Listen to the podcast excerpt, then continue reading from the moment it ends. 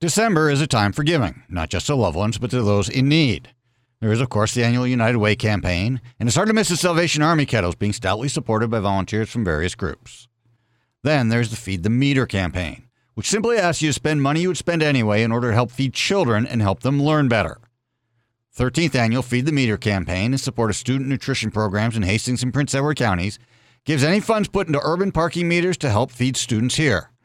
Each school day, more than 4,000 students across Hastings and Prince Edward counties are provided with healthy meals and snacks, a small step in trying to combat hunger in our community.